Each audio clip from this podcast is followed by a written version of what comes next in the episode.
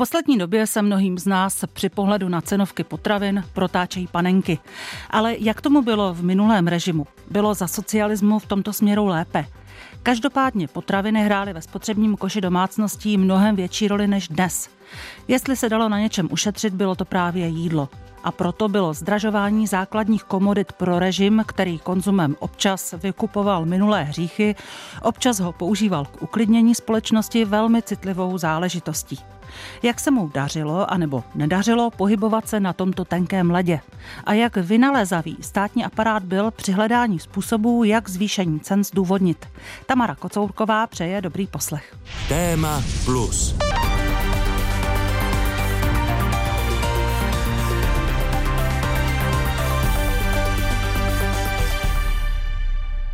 Jestli my jsme se dostali teď do určitých obtíží, já myslím, souzi, tak je to proto, že naši mnozí soudruzi se domnívali, že je možnost zvyšovat životní úroveň bez zvyšování produktivity práce. Takto promlouval v roce 1951 ke zhromáždění spolustraníků předseda vlády Antonín Zápotocký. Že jestli chceme zvýšit životní úroveň, musíme zvýšit produktivitu práce bojujeme proti kapitalistické společnosti a proti bezpracným příjmům tam, tak tím víc při budování socialismu musíme budovat, bojovat proti bezpracným příjmům. A my ty bezpracné příjmy máme, soudruzi. My máme neoprávněně placené hodiny přes čas, tisíce a miliony pracovních hodin, ve kterých se nedělá nic, to nejsou žádné tajnosti. My máme různé věci jako odlučné cestovné diety, to jsou všecko bezpracné příjmy. Když se řeší dneska ta otázka cenová, když my musíme zvyšovat ceny na volném trhu, tak to je takové opatření, které je jistě nemilé. A souzi, my si musíme uvědomit, že dokud nebudeme mít pevné normy, pevné mzdové fondy, řádnou produktivitu, takže nebudeme mít také nikdy pevné ceny nejde výstavbu socialismu provádět teď takovým kavalírským mecenářstvím. A soudzi tohle kavalírské mecenářství se u nás rozhostilo. Přestože Antonín Zápotocký mluvil o potřebě zvyšování cen, celkově se 50. léta nesla spíše ve znamení politiky jejich pravidelného snižování. Na rozdíl od sousedního Polska nebo Maďarska byla v Československu nepoměrně lepší hospodářská situace – i když na samém začátku dekády byly ekonomické problémy a snižování životní úrovně patrné i u nás. Režim je ale odložil o několik let měnovou reformou, někdy přezdívanou státní loupež. A to pak po několik dalších roků umožnilo až populisticky snižovat ceny a zvyšovat platy. Situaci přibližuje historik Martin Franc. V roce 1953, když končil přídělový systém a zároveň tedy docházelo k té takzvané měnové reformě. Ceny, které se nově stanovovaly a které už se nelišily podle toho, jestli se jednalo o vázaný obchod, tedy to zboží na příděl, nebo o volný obchod, tak ty ceny byly nastaveny poměrně velmi vysoko. A to se týkalo zejména průmyslového zboží. V některých těch případech bylo nutno sáhnout vlastně k tomu snížení v průběhu jediného roku nebo několika měsíců, protože to zboží se po tom novém stanovení cen stalo prakticky neprodejné. Týkalo se to třeba ledniček, praček a také televizorů, které se v domácnostech už začínaly objevovat. První ze série zlevňování 50. let se ale netýkalo základních potravin, takže běžní občané byli celkem zklamaní. Lidé tehdy prý žertovali, že když se zlevní lokomotivy, tak to nikomu moc nepomůže.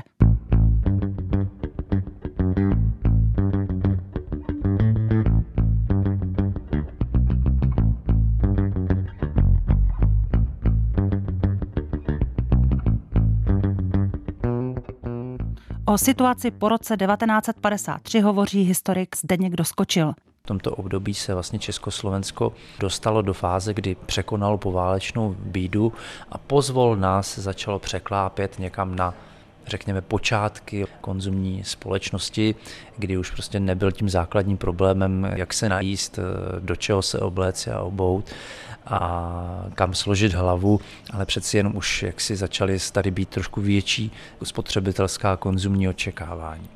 No a v tomto období po roce 1953 komunistický režim právě z důvodu, že měl ty vytvořené rezervy a z důvodu, že ta ekonomická situace se přece jenom v porovnání s tím počátkem 50. let zlepšovala, tak mohl přikročit k úřednímu snižování cen. To zlevňování mělo několik sérií. První už bylo v roce 1953, to největší potom v roce 1956, kdy se právě snižují ceny mléka, chleba, masných výrobků, no ale třeba také lihovin, vína a piva. Tento krok v roce 56 byl motivován samozřejmě také politickými hledisky, protože je to období po 20. sjezdu komunistické strany Sovětského svazu, je to doba velkého neklidu v Polsku, maďarského povstání a ten komunistický režim, který sám se musí také vyrovnávat s určitou jako mírou nespokojenosti, teda hlavně z řad intelektuálů, na to reaguje cílenou snahou o depolitizaci obyvatelstva a proto přikračuje vlastně k tomu snížení cen.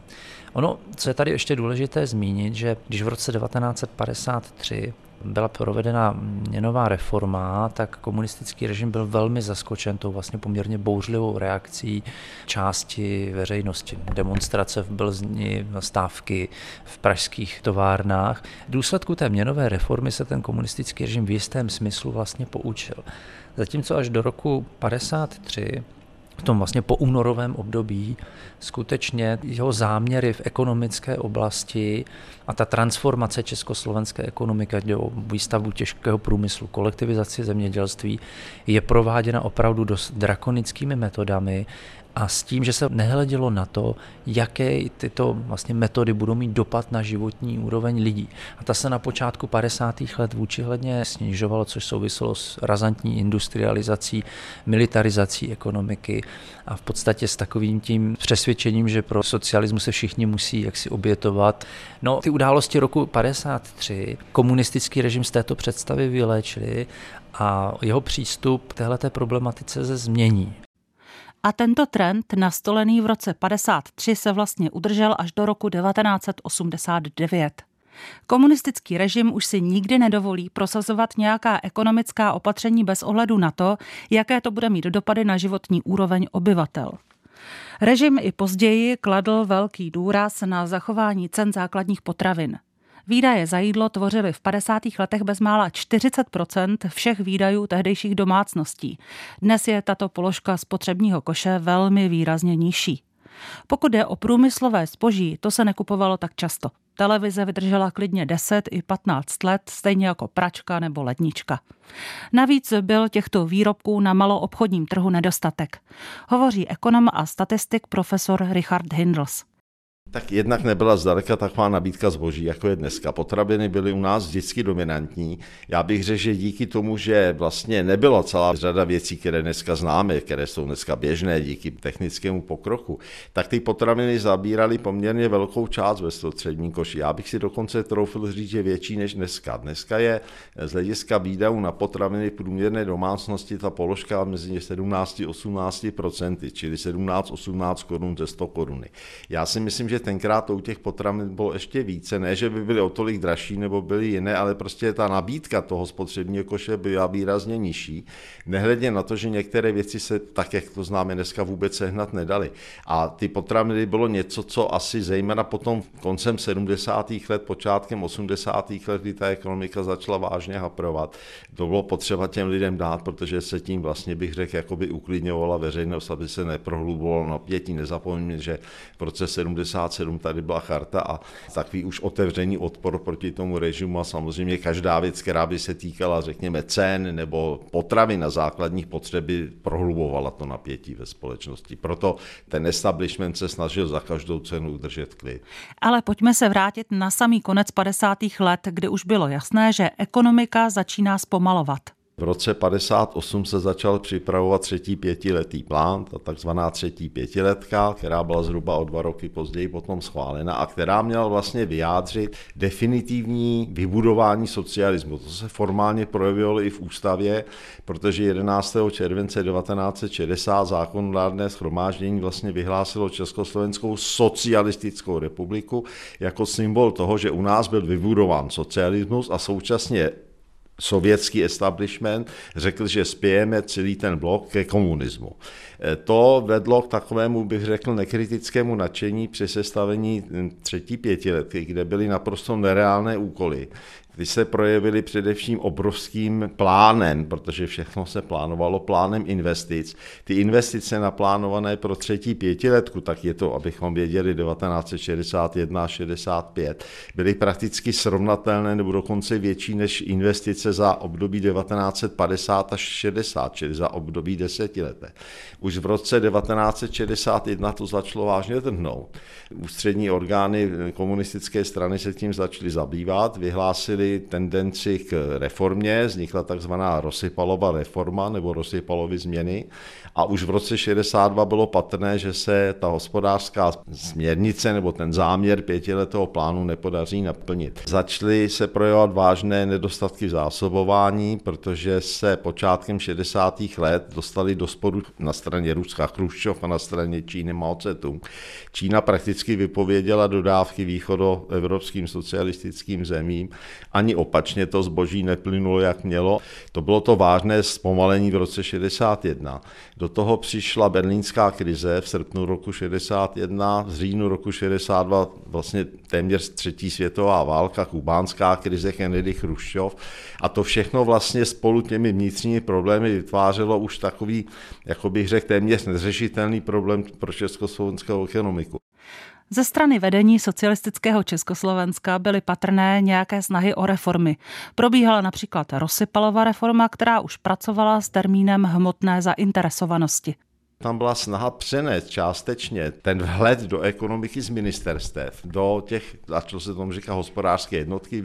Tu třetí pětiletku vlastně zrušil 12. sjezd, v podstatě ji ukončil ale neukončil tu Rosypalovou reformu. Ta se pořád nějakým způsobem držela, ale přesto nevedla žádný patrný výsledkům a my jsme koncem roku 64-65 na tom byli opravdu v porovnání s tím, co jsme si naplánovali, pořád jsme byli v těch socialistických zemích jednou z nejlepších ekonomik, ale v porovnání s tím, co jsme si naplánovali, už jsme byli prakticky na nule.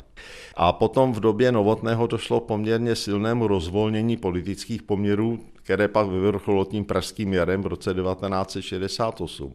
A už tuším, že v roce 66 dostal Otoši, který byl, myslím, v té době ředitelem ekonomického ústavu, za úkol vytvořit nový ekonomický systém, který měl výrazným způsobem rozvolnit, řekněme, tu dirigistickou ekonomiku, ale na druhé straně neopustit socialistické prvky hospodaření. V tom je asi to slovo třetí cesta, protože na jedné straně tam byla snaha o uvolnění, to je jedna cesta, na druhé straně o přísné dodržení dodržení těch komunistických nebo socialistických zásad a tím vznikla jakási třetí cesta, jakýsi hybrid mezi těmi dvěma cestami.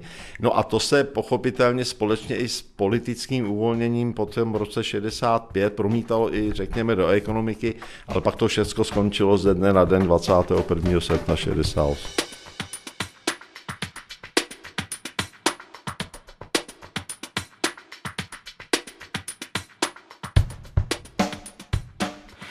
Se ale se Zdeňkem Doskočilem vrátit do období let 62 až 63, které provázela výrazná recese a také problémy v zásobování. Chyběla celá řada druhů potravin, no byly velké fronty.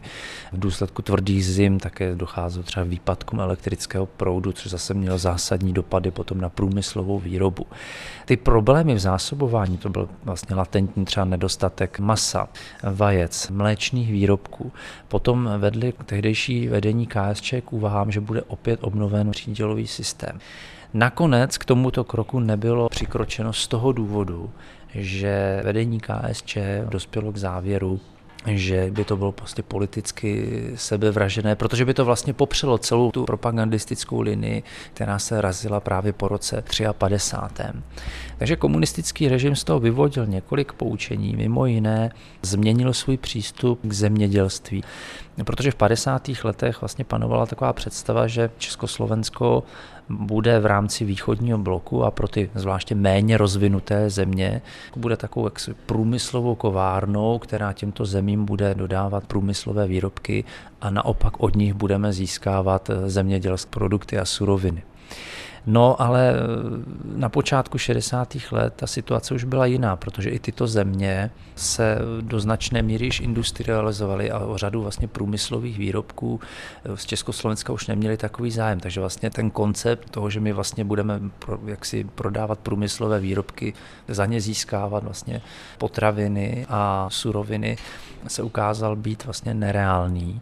No a československé zemědělství v 50. letech v důsledku kolektivizace bylo v podstatě achilovou patou československé ekonomiky. Jeho výkony, objem produkce zaostával za úrovní první republiky. Takže na počátku 60. let v Československu právě v době té ekonomické krize muselo přikročit podobnému kroku jako Sovětský svaz, a to znamená nakoupit potraviny za devizi na západě. Na počátku 60. let tak předchozí tučná léta snižování cen skončila. Státu se ale stejně příliš zdražovat nechtělo. Některým cenám nebylo povoleno růst vůbec. Například chleba stál 2 koruny 60 haléřů od roku 1954 až do roku 89. Zejména nechtěl připustit zdražení nějakých významných potravinářských komodit, prostě to základního zboží, protože obecně platilo, že ty ceny v oblasti potravin byly velmi diferencovány podle toho, jestli se jednalo o zboží považované za základní sortiment, a nebo jestli se jednalo o zboží, které bylo považováno za zbytné nebo luxusní. Zatímco ty ceny u toho základního zboží měly zůstat velmi nízko a vypadalo to tak, že prostě ten stát dotoval ty ceny zápornou obratovou daní. To znamená, že velkoobchodní cena těch komodit byla vyšší než jejich cena maloobchodní. V té první polovině 60. let se zvedla cena například pomerančů, některých rybích konzerv, to se týkalo například populární konzervy dovážené ze Sovětského svazu, známé jako chatka. Správně to mělo být čatka, protože se jednalo o zkratky za kamčatka, jako kamčatský krab. Martin Franz uvádí také mírně anekdotickou příhodu z jednání ústředního výboru KSČ z té první poloviny 60. let, kde se jednalo o otázce, jestli se mají zdražit šlehačkové dorty. No a jedno z těch eh, oddělení aparátu UVKSČ to odmítalo s odůvodněním, že by to postihlo nejvíc rodiny s dětmi a poškodilo je to sociálně. Tu diskuzi uzavřel Antonín Novotný s tím, že stejně máme nejtlustší děti na světě, takže vůbec nevadí, když se zdraží šlehačkový dorty. A šlehačkové dorty se taky skutečně zdražily. A takto v roce 1962 československý prezident Antonín Novotný vysvětloval zdražení vína a gruzínského koněku. V roce 1955 činil konzum vína u nás 279 tisíc hektolitrů. V roce 1961 činil již 700 tisíc hektolitrů. A požadavek na rok 1962 už byl 1 milion hektolitrů vína. No souzí, prostě není v našich silách, abychom tento požadavek mohli zabezpečit, protože ani v rámci socialistického tábora takové opatření, takové množství vína opatřit nemůžeme a pokud jde o zahraniční trh kapitalistický, můžeme opatřit jen určité, určité množství. Otevřeně říkám, že naše stroje za víno na kapitalistický trh vyvážet nebudeme. Potřebujeme nakupovat jiné věci, suroviny pro náš průmysl, maso, obilí a ne tolik dávat na víno. Proto jsme zvýšili ceny vína, které nám mají pomoct k regulaci spotřeby. Podobně jsme provedli opatření u sovětského koněku. Jehož cena byla neuměrná proti francouzským a jiným koněkům. Žádný nám to neuměl vysvětlit, proč ta cena je tak nízká. A přitom arménský koněk, který u nás prodáváme, je vysoce kvalitní. Skutečně má plnou, plnou, plnou úroveň francouzského koněku. Nikdo to neuměl vysvětlit. Snad ten francouzský byl drahý tak, protože je francouzský. Je, tak proto, proto, proto. A tamto, že byl sovětský. Nicméně se ukazovalo, že zdražování luxusu nebude stačit a bylo třeba sáhnout ještě k dalším opatřením probíhalo něco, co bychom mohli označit jako skryté zdražování.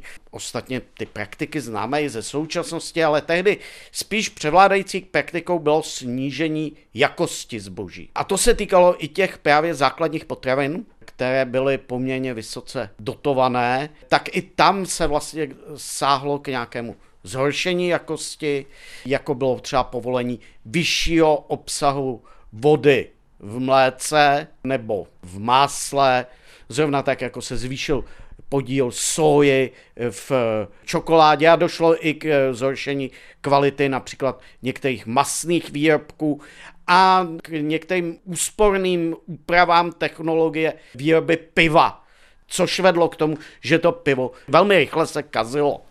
Ceny piva a základních potravin se ale stále držely. Pro srovnání kilo párků v roce 1957 stálo 25 korun. Kolik si myslíte, že stálo v roce 1968? Také 25 korun. A o 15 let později zase 25 korun. To bylo jedno z kouzel státem řízeného hospodářství. Ale aby si ho mohl spotřebitel náležitě užít, bylo třeba mít dobré vztahy s nějakým řezníkem, který vám zboží schoval pod pultem.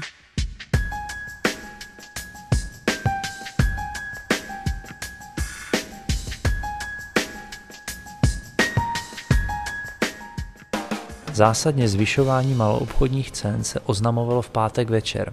Je to zcela logické, protože vládnoucí moc se bála toho, aby se vlastně lidé nezačali bouřit ve svých zaměstnáních, nezačali stávkovat nebo nemonstrovat, když se zvyšování cen oznamovalo v pátek večer.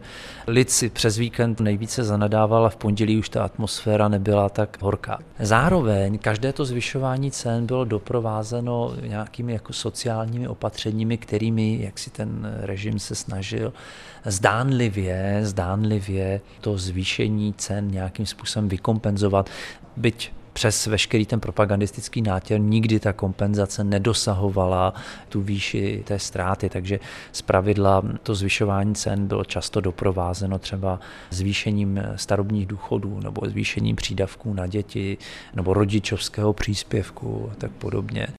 Občany rozčarované ze zvyšování některých cen se pokoušel uklidňovat také československý rozhlas. Dopisy, které dostáváme, svědčí o tom, že většina prostých lidí nemá zájem na dalším roztáčení cenového a mzdového kolotoče. Mnozí z nich si stěžují na růst životních nákladů a na to, že různé podniky a instituce přes všechny snahy stranických orgánů zvyšují ceny zboží. Například doktor Otakar Mašek z Prahy 6 nám napsal. A co to drobné zdražování, sice haléřové, ale mezi 10 až 30 procenty. A co to mizení levnějších druhů zboží a dopravné v Praze. Prosím, promluvte i o těchto problémech. Abychom pochopili dnešní složitou situaci, musíme si trochu připomenout minulost. Po měnové reformě z roku 1953 jsme zhruba po deset let dokázali naši měnu upevňovat. Docházelo k občasnému snížení cen, obchody se postupně zaplňovaly zbožím, ceny služeb a jízdného zůstávaly stabilní. V polovině 60. let se však nejdříve v ekonomické teorii a později i v hospodářské praxi začínaly objevovat oportunistické tendence, v jejichž pozadí stály představy o tržním mechanismu, pohyblivých cenách, samostatnosti a soběstačnosti podniků. Důsledky všichni známe. Ceny šly často nahoru, úroveň výrobků a služeb dolů. V minulém období byly porušeny mnohé cenové proporce. Není proto divu, že dosavadní nepříznivý vývoj v jistém rozsahu stále ještě doznívá. Do této sféry patří třeba zvýšení jízdného v pražské hromadné dopravě, které naše posluchače znepokojuje. Zvýšení jízdného v pražské městské dopravě je proto třeba pokládat za jeden z důsledků předchozí nesprávné hospodářské politiky. Doufejme, že to je jeden z posledních inflačních symptomů. Tento komentář napsal a přečetl redaktor Jan Večeřa v roce 1970. Československá ekonomická situace počátku 70. let ale nebyla zase tak špatná. Po roce 68, nebo řekněme, to byl pátý pětiletý plán, 71 až 75, utuhly, výrazně utuhly politické poměry. Jednak se podařilo vlastně znovu obnovit takové ty extenzitní zdroje v ekonomice, to znamená energie, suroviny, těžké strojírenství, hutnictví. A ekonomika dosahovala poměrně vysokých tém, ta se pohybovala z hlediska tempa růstu vytvořeného národních důchodů někde na úrovni 4 až 5% což bylo dokonce více než v zemích OECD. V té době relativně zavládlo zase takové uspokojení, že vlastně normalizace je to, co tady potřebujeme, že to je to, co tu ekonomiku zachrání. Samozřejmě nebyla to pravda z dnešního pohledu, už víme, jak to všechno potom dopadlo, ale ta pátá pětiletka, ty roky 71 až 75, ekonomika dosahovala poměrně vysokých temp. No, v té době přišla Vinkupurská válka, která přivodila ropnou krizi. Ta ropná krize země OPECu, jak se dneska říká, výrazně zvedla ceny ropy prakticky o 100%, na což třeba Západ nebyl schopen úplně dobře zareagovat. My jsme měli jiný princip cenotvorby ropy, my jsme dostávali takzvané klouzové ceny od Ruska, takže se nám to zvyšování cen, které v Rusku bylo samozřejmě také, promítalo až se spožděním. Ale co bylo podstatné je, že ten Západ, protože byl v podstatě, řekl bych, daleko pružněji organizován, začal reagovat na ty nedostatky zdrojů a vysoké ceny technickými pokroky, technickými nápady i technologiemi, vědou a výzkumem. Na to my jsme nebyli schopni zareagovat. A ten velký rozdíl, který se potom začal objevovat mezi východem a západem, spočíval právě v tom, že my jsme se snažili tu krizi překonat zase extenzivním způsobem. Zatímco západ hledal cesty na straně technologií, vědy a výzkumu, také vysokého stupně ekonomické integrace v té době a podobně. A to už se potom koncem 70. let, začátkem 80. let prakticky zastavit nedalo. Ropný šok vyvolal tedy růst cen surovin o stovky procent. V Československu ale byl jeho dopad mnohem pozvolnější, jak vysvětluje historik Zdeněk Doskočil. V Radě vzájemné hospodářské pomoci, kde dominantním dodavatelem ropy a zemního plynu byl Sovětský svaz, platilo vlastně takzvané pravidlo, že vlastně ceny pro vždycky dodávek pro navazující eh, eh, rok se počítá vlastně z průměru vlastně pěti předchozích let. To znamená, také Sovětský svaz začal vlastně zvyšovat, reagoval na tu cenu, vývoj ceny ropy na světových trzích tím, že i svým jaksi satelitním státům začal ty jaksi ceny velmi výrazně zvyšovat, ale ten nárůst nebyl tak šokový, byl rozložený do více role. Režim se ale uklidnění snažil na pomoci i jakousi společenskou smlouvou o cenách. A dobrá hospodářská situace počátku sedmé dekády 20. století, včetně několika po sobě jdoucích let vynikající úrody tomu nahrávala. Samozřejmě pro normalizační režim, vzhledem k tomu, že v podstatě neměl žádnou legitimitu, byl jaksi dosazen na bodácích vojsk Varšavské smlouvy, tak jedním z důležitých faktorů jeho přežití byla pokud možno rychlá depolitizace vlastně té zítřené veřejné atmosféry a depolitizace obyvatelstva, jeho stažení se jaksi do soukromí. Takzvané cenové moratorium, které bylo vyhlášeno v prosinci roku 1969, to znamená vlastně necelý tři čtvrtě rok po nástupu Gustava Husáka do vedení KSČ. No a v toto cenové moratorium mělo být takovou garancí veřejnosti potom přece poněkud neklidném období let 68-69, že maloobchodní ceny vlastně celé řady zboží, hlavně potravin, zůstaly zůstanou dlouhodobě, dlouhodobě stabilní a nebude se s nimi hýbat. Ta šiková reforma jako revizionistický projekt jako padá a my vám teď vlastně garantujeme, že ty ceny zůstanou zachovány tak, jak jsou. No ale tím si vlastně ten normalizační režim na sebe upletl dost výrazný byč. Tenhle ten trend se začíná měnit v roce 1973 a prohlubuje se s každým následujícím rokem tak, jak se vlastně ty obtíže československého hospodářství začínaly stále více zostřovat a zesilovat. Rok 1973 je v tomto směru do jisté míry opravdu bodem obratu, je to doba vlastně prvního ropného šoku. Tenhle ten trend se ale začíná měnit v roce 1973 a prohlubuje se s každým následujícím rokem tak, jak se vlastně ty obtíže československého hospodářství začínaly stále více zostřovat a zesilovat. Rok 1973 je v tomto směru do jisté míry opravdu bodem obratu. Je to doba vlastně prvního ropného šoku který měl za následek velmi výrazný růst cen ropy a zemního plynu na světových trzích, který se velmi rychle také promítl do ceny celé řady vlastně komodit, které Československo nakupovalo za devízy. Po roce 1973 je pro československou ekonomiku a tehdejší vedení KSČ stále obtížnější dodržet ten závazek toho cenového moratoria a rokem 1974 se nám začínají ceny postupně zvyšovat. Jako první dochází k jaře roku 1974 k zvýšení cen vlastně benzínu a nafty. V případě benzínu ten nárost byl asi o 100%. Takže bylo to zvýšení poměrně jasně razantní. Byť ho stát se snažil vykompenzovat zrušením daně z motorových vozidel. Komentář dne. Jeho autorem je redaktor Jan Přikryl. Už v našem včerejším vysílání a v dnešním tisku byla veřejnost informována o tom, že na základě situace v bilanci ropy a ropných produktů rozhodla federální vláda s platností od 15. října zvýšit ceny tekutých paliv a mazacích olejů. Ty, kteří sledují v posledních letech vývoj ve světě a kterým není lhostejný ani rozvoj naší ekonomiky, Toto opatření nemohlo příliš překvapit a chápou jeho nezbytnost. Zbývá nám tedy jediné řešení. S ropou, kterou máme k dispozici, skutečně hospodařit, nemáli se naše ekonomika dostat do vážnějších obtíží. Prostor proto máme.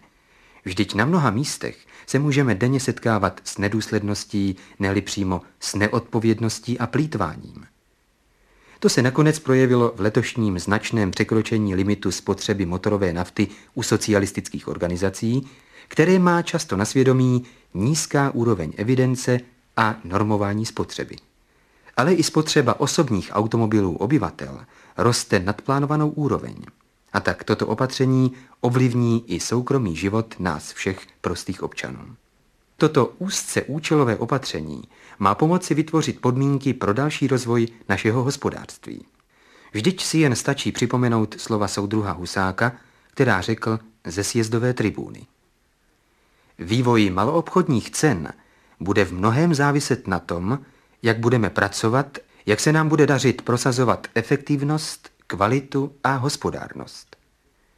Ve světle výsledků, kterých jsme dosáhli v národním hospodářství v uplynulých měsících prvního roku pětiletky, to znamená nespokojovat se s dosaženým a přidat do kroku.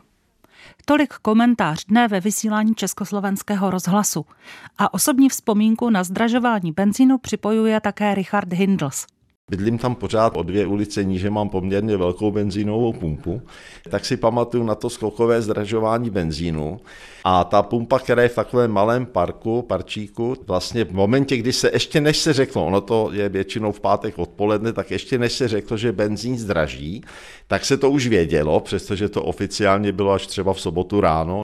A vytvořila se tam, řekněme, kilometrová fronta těch, kteří ta svoje auta postavili do fronty, vypli všechny motory a to po pojíždění, když si natankujete a popojedete, tlačili rukama. Ta auta, některá byla docela těžká, jako žigulík, takže ty řidiči nepopojížděli k té pumpě, ale v té kilometrové frontě tlačili v té pumpě ten svůj vůz rukama, vlastně nohama. Ta nádrž těch vozů tenkrát byla někde kolem 30-40 litrů, tak to stálo za to to takhle udělat a pamatuju si, že prakticky při každém zdražení, tenkrát benzín byl speciál kolem 2,50 super, pak bylo 4 koruny, myslím, speciál, 5 korun super, pak to skočilo na 7, 8, takhle to si trošku pamatuju. Tak prakticky při každém zražení, když já jsem šel na tramvaj, tak jsem viděl, jak je tam ten had obtočený kolem té pumpy a všichni v těch větrovkách tlačí to auto směrem k té pumpě, aby nemuseli startovat. Posloucháte pořad Téma Plus. Příběhy o tom, jak minulost ovlivňuje současnost. Pořad najdete také na webu plus.rozhlas.cz, v aplikaci Můj rozhlas a v dalších podcastových aplikacích. Nejen v případě nafty a benzínu se šířily různé fámy, co se v nejbližší době zdraží. Lidé pak brali obchody útokem a dotčené zboží mizelo z regálů. Důvodem bylo také to, že každé zdražení se režim snažil až do poslední chvíle utajit, říká Martin Franz.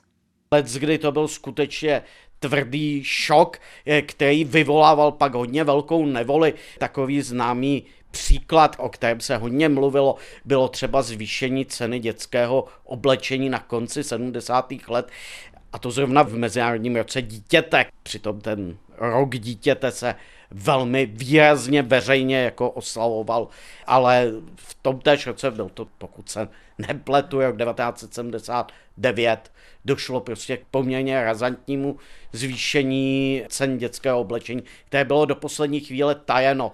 A o tom, že se tyhle věci tajily, napovídá i to, že vznikaly neustále různé fámy, co se zdraží a vypukly vždycky nákupní paniky, protože lidé se snažili tím zbožím předzásobit, zejména pokud se jednalo o zboží, které bylo trvanlivé a které bylo možno na tom trhu nebo v těch obchodech dostat. Takže pravidelně vypukávaly různé takové ty vlny, že se zdraží třeba cukr nebo mouka.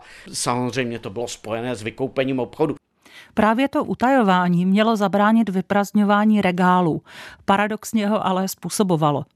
Ve vzpomínkách pamětníků na rok 1979 jsou určitě dlouhé zimní prázdniny způsobené krutými mrazy a neveselé zážitky mají všichni, kteří tehdy dostali z polských jahod žloutenku.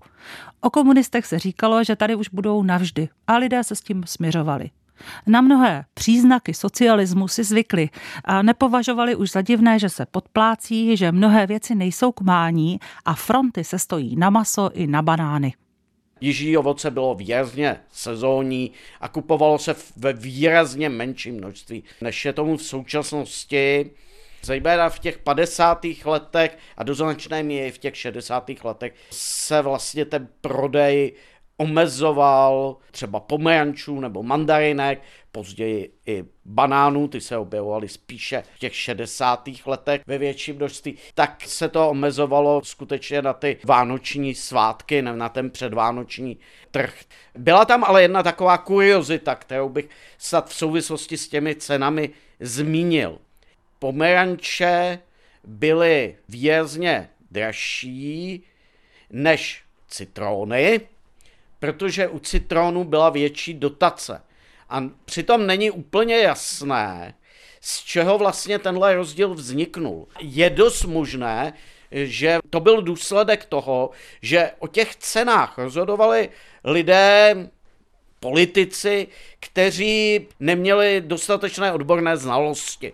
Zřejmě tam mohl vzniknout dojem, že citrony jsou daleko prospěšnější zdraví, protože mají vyšší obsah vitamínu C, protože jsou kyselější. Obecně si spojujeme vitamin C s kyselou chutí.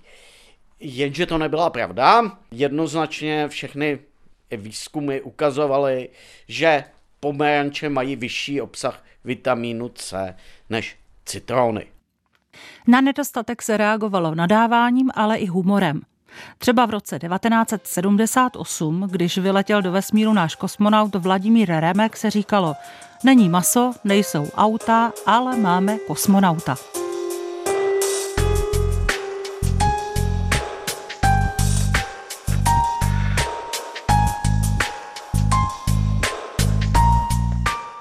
Martin Franz vysvětluje, za co se v dobách socialismu dalo kromě potravin utrácet. To byl trvalý problém toho socialistického hospodářství, že vlastně vznikaly určité skupiny obyvatelstva, eh, které neměly do čeho uložit peníze. Bylo to dáno tím, že nebylo povoleno soukromé vlastnictví výrobních prostředků a bylo omezováno i třeba právo vlastnit demovitosti. Takže to tezaujování peněz to byl vlastně obrovský problém který se vyřešil až při malé privatizaci na začátku 90. let. Ale obecně, co bylo považováno za takové ty symboly luxusu v tom období, tak pokud mluvíme o 50. a 60. letech, tak to byl osobní automobil. Kdo vlastnil osobní automobil, byl považován za osobu žijící v luxusu. protože osobní automobil teda byl velice velice nákladnou záležitostí. A průměrná rodina, když si chtěla opatřit automobil, tak od ní vyžadovalo velmi výrazné šetření na všem ostatním. V těch dalších desetiletích se ta pozornost přesunula především na vlastnictví nemovitostí, ať už to bylo pro první bydlení, prostě především nějaké luxusní vily, a pokud tedy se mělo jednat o automobily, tak se jednalo o automobily západních značek. Ikonickou se stal Mercedes. Obecně můžeme říct, že ten luxus před rokem 89 byl redukován oproti tomu západnímu luxusu na několik málo známých značek. Často ne těch skutečně luxusních značek, protože ty už zase na jedné straně byly úplně za horizontem, jako že by si někdo pořídil Rolls Royce třeba, tak to už bylo skutečně jako za horizontem československých občanů tehdejších. Tady dominoval takový ten okázalý luxus, který se předváděl před těmi ostatními. Mercedesa každý poznal. A věděl, že teda ten či onen má prostě Mercedesa, když to nějaký takový ten decentní luxus. Kdybyste si nechali na západě ušít šaty od nějakého dobrého salonu, tak to nikdo nedocení jako to, že viděl tu zdačku a věděl, že to je z toho západu. Historik Zdeněk Doskočil přibližuje ještě další dvě zdražení, která proběhla do konce 70. let. V roce 1977 bylo o 50% vlastně zvýšeny ceny kávy, a o třetinu byly zvýšeny ceny kaká, čokolády a všech výrobků vlastně z těchto produktů s výjimkou kakaového prášku, kdy se argumentovalo tím, že ten se zdražit nemůže, protože je tu důležitá složka výživy dětí, ale jaksi ty zbytné věci a káva byla vnímána jako tedy jaksi zbytná položka, ty se tedy zvýšily. A argumentovalo se právě tím, že ty náklady na dovoz těchto surovin z důsledku několika násobného zvýšení cen už jsou takové, že to se tam argumentovalo v tom propagandistickém zdůvodnění, kolik škodovek by stát musel navíc vyvést, aby jaksi vykompenzoval vlastně tu, eh, tu cenu kávy, kdy se argumentovalo tím, že vlastně ta spotřeba kávy neustále roste a dokonce to zvýšení cen kávy bylo spojeno s takovou jaksi kampaním, že by se na pracovištích neměli tou kávou plítvat a že by si tam lidé neměli vařit kávu z reprefondu a tak podobně. Tož působí dneska až trošku úsměvně. Nicméně ropný šok v roce 1979 po iránské revoluci opět vyhnal ještě ty ceny vlastně ropy do ještě výraznějších výšek a komunistický režim potom musel tedy v roce 79 a 81 opětovně ty ceny benzínu a nafty velmi výrazně zvýšit. Toto zvyšování cen bylo také doprovázeno velmi rozsáhlou kampaní, jako jak si uvědomovat si, že obyvatelstvo by mělo šetřit energiemi, šetřit palivy. Naše veřejnost se seznamuje s rozhodnutím vlády o úpravě některých maloobchodních cen. Tímto suchým sdělením začínal v roce 1979 Michal Sabolčík, tehdejší ministr pověřený řízením federálního cenového úřadu, v rudém právu dlouhý text na téma Nechtěli jsme, ale museli jsme a zdražili jsme. Občany svým vysvětlením samozřejmě nijak nepotěšil. A možná právě kvůli všeobecné nespokojenosti se o pár dní později objevil v rudém právu dopis čtenáře s názvem Uvažovat rozumně. Ten sice říká, že byl hal, kdyby tvrdil, že ho opatření cenového úřadu nadchlo. Nicméně vysvětluje, že zdražení bylo nutné, protože, cituji, krize, složité problémy, které se tak silně projevují v kapitalistickém světě, částečně doléhají i na nás. Pamětníci možná poznali známou reklamní znělku s panem Vajíčkem. Reklamní spoty měly své místo i v socialistické televizi, jenže zatímco dnes je hlavním cílem reklamy propagovat značku, tehdy šlo hlavně o kormidlování poptávky.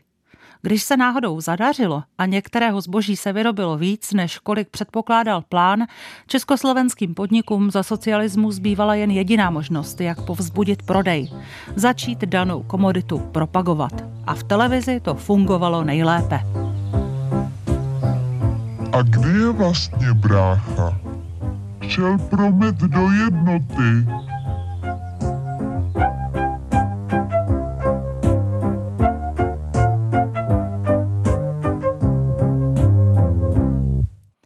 I v Česech nedostatku luxusnějšího zboží lidé na reklamu slyšeli a hrnuli se do obchodu. Slogany jako s čedokem za hranice všedních dnů nebo řekněte své ženě zeleninu denně prior nákupy pod jednou střechou navíc zůstaly mnoha lidem v paměti dodnes. Možná stejně jako jedno z posledních velkých socialistických zdražování. Federální vláda rozhodla zvýšit od 30. ledna 1982 maloobchodní ceny některých potravinářských a tabákových výrobků. Současně schválila některá opatření v sociální oblasti. Podle přijatého usnesení se zvyšují maloobchodní ceny masa, drůbeže, zvěřiny, ryb a rybích výrobků v průměru o 27% Z toho ceny výsekového masa v průměru o 41% uzenin o 17% drůbeže o 15% mořských ryb o 26% a sladkovodních ryb a zvěřiny v průměru o 14 K výraznějšímu zvýšení cen dochází například u roštěné z 33 na 55 korun a kýty na řízky z 35 na 60 korun za kilogram. Nemění se maloobchodní ceny předního hovězího masa z kostí a vepřového bůčku. Z uzenin a výrobků z masa se nejvýrazněji zvyšují ceny specialit, například dušené šunky, ze 70 na 100 korun a uherského salámu z 90 na 120 korun za 1 kg. Z celkového objemu uzenin je téměř 70% výrobků, kde se ceny nemění. Přichází to zvýšení cen z pohledu komunistického režimu nejožíhavější a to je leden roku 1982, kdy komunistický režim přikračuje k poměrně razantnímu zvýšení cen masa a masných výrobků. Což jaksi z propagandistického hlediska byla záležitost velice jaksi problematická, protože v takové té dobové vlastně retorice růst spotřeby masa, ten důraz na to, jak máme vysokou spotřebu masa jako na hlavu, jednu z nejvyšších v Evropě a na světě, myslím, že byla přes 80 kg na osobu a rok. To, že si občané mohou dopřát maso denně, to byl vnímán jako jeden z těch největších vlastně konzumních výdobytků a ten doklad vlastně blahobytu reálného socialismu. Takže z tohoto hlediska vlastně to zvýšení cen masa, které doprovázely taky třeba zvýšení cen rýže nebo cen lihovin a vína a cigaret, takže to zvýšení těch cen v roce 82 by opravdu bylo takové jako nejmarkantnější, že se tou povahou dotklo v podstatě téměř jaksi každého. Tak v případě cigaret a vína se to dalo nějak zdůvodnit prostě tím, že spotřeba je u nás rok od roku vyšší, a nemáme dostatek surovin na domácí výrobu, ať co se týče tabáku nebo co se týče vína, musíme tyto suroviny dovážet ze zahraničí, samozřejmě v řadě případů za devizi a to tedy není únosné. A v případě těch jaksi lepších druhů cigaret, cigaret značky Sparta, tak tam šlo třeba o zvýšení o 75%, takže o zvýšení opravdu razantní. No ale nejzásadnějším problémem byly ty ceny masa, o kterých jsem mluvil. Komunistický režim to vlastně zdůvodňoval několika, několika faktory. Jednak tím, že spotřeba masa je neuměrně vysoká, jeho ceny jsou nízké, maso je pro řadu domácností nejefektivnější potravina, protože se rychle připravuje a zároveň se argumentovali tím, že vlastně dosavadní ceny platily až na nějaké výjimky vlastně od roku 53 a jejich zásadním problémem bylo to, že podstatě mezi těmi nejlevnějšími a nejdražšími druhy masa bylo velmi malé vlastně cenové rozpětí, zhruba asi dvojnásobek. Nejdražší druhy masa stály asi dvojnásobek toho, co ty nejlevnější. A argumentovalo se tím, že na západě je to zcela jinak, kde tam je ten rozdíl víceronásobný a že tento stav vlastně není únosný. Zároveň se vlastně argumentovalo také tím, že v důsledku toho nízkého cenového rozpětí se ten zájem obyvatelstva samozřejmě soustředí primárně na ty kvalitnější druhy masa, no ale padaly tam takové argumenty, no ovšem z jedné krávy ovšem získáte jenom 5 kg svíčkové a 11 kg roštěné na úkor těch druhů masa jiných, no a to samozřejmě není dlouhodobě únosné. V roce 1984 pak muselo dojít ještě k jednomu nevyhnutelnému a velice ošemetnému zdražení. Zítřejší tisk zveřejní zprávu Federálního cenového úřadu a Federálního ministerstva práce a sociálních věcí o cenových, sociálních a mzdových opatřeních přijatých federální vládou. Usměrnění spotřeby piva a pro plynulé zásobování vnitřního trhu nealkoholickými nápoji bylo rozhodnuto zvýšit od 15. října 1984 jejich ceny. Zdražení piva pro režim nebylo jednoduchým rozhodnutím, protože jeho cena přímo ovlivňovala náladu pracujících. Také proto zřejmě tiskový tajemník vlády František Kouřil, kterého jsme v předchozí ukázce slyšeli, hned jedním dechem dodával, kde lidé naopak dostanou přidáno. Samozřejmě, že pivo bylo velmi citlivý indikátor. Zase u toho piva v té první polovině 60. let se to třeba snažili vyřešit jednak tím zhoršením těch technologických postupů nebo jejich úsporami v té technologii výroby a také zrušením výroby některých těch pivních speciálů například se přestala vyrábět až na jednu, dvě výjimky více stupňová piva než 12 stupňů. A i ta 12 stupňová piva byla určena především na export. Jo, takže pak to zboží, zboží chybělo. Takže obecně samozřejmě, samozřejmě pivo je byl jeden z nejcitlivějších indikátorů. O konečných cenách jednotlivých piv finálně rozhodovaly přímo stranické špičky v zemi. Plánované zdražení se úzkostlivě tajilo a cena piva byla velmi stabilní. Obyčejná desítka stála dlouhá léta korunu 70, a to až do zmíněného roku 1984, kdy došlo k jejímu skokovému zdražení na dvě koruny. Zdražování piva bylo velké politikum a mezi lidmi se v nadsázce říkalo, že vláda, která zdraží pivo, padne. V roce 1984 vláda ještě nepadla. Každopádně 80. léta můžeme považovat za takové druhé období, kdy se československá ekonomika potýkala sama se sebou, jak říká Richard Hindels. Co čert nechtěl. Znovu přišla ropná krize, válka mezi Irákem a Iránem. Tenkrát se opět růst vytvořenou národních důchodů prakticky zastavil, růstla nespokojenost ve společnosti, už přerůstaly přes hlavu lidemi ty politické poměry a výsledkem byla snaha zase tu ekonomiku posunout dál. Vytvořila se takzvaná nová soustava plánovětého řízení a vznikl prognostický ústav. A ten měl vlastně za úkol vytvořit dva základní dokumenty. E, základní směry rozvoje hospodářského sociálního života do roku 95, to byla takový jakoby spíš prováděcí dokument, a potom takzvaná souhrná prognoza hospodářského sociálního rozvoje do roku 2010. To byly dva klíčové dokumenty, které měl vytvořit, a také vytvořil prognostický ústav. Do toho v polovině 80. let přišel Gorbačov, Pěrestrojka a uvolňovací procedury v Sovětském svazu i Polsko už počátkem 80. let, Jaruzelský prostě a tak dále, Valenca, situace v Maďarsku a podobně. A tohle všechno vedlo ke snaze vytvořit nové zase ekonomické prostředí, to už byla taková ta zoufalá snaha s tím něco udělat. No a pak už se blížil rok 89, prakticky se tyhle věci nikdy nepodařilo už pořádně nastartovat, na tož dokončit a dál ten vývoj všichni známe. Dodává ekonom Richard Hindels.